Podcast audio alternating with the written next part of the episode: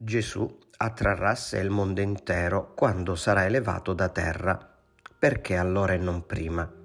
La salvezza del mondo è dal sacrificio di Cristo e il sacrificio si compie sulla croce, avviene sul legno. Prima tutto serve a preparare questo evento, a condurre ad esso.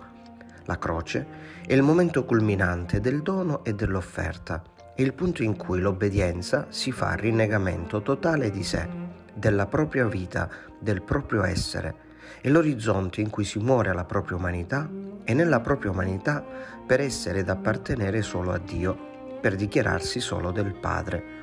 La croce è l'istante del non ritorno al possesso di noi stessi, perché di noi stessi ci siamo spogliati, annientati, rinnegati, per dire al mondo intero che Signore di noi stessi non siamo noi, Signore è il Padre dei cieli.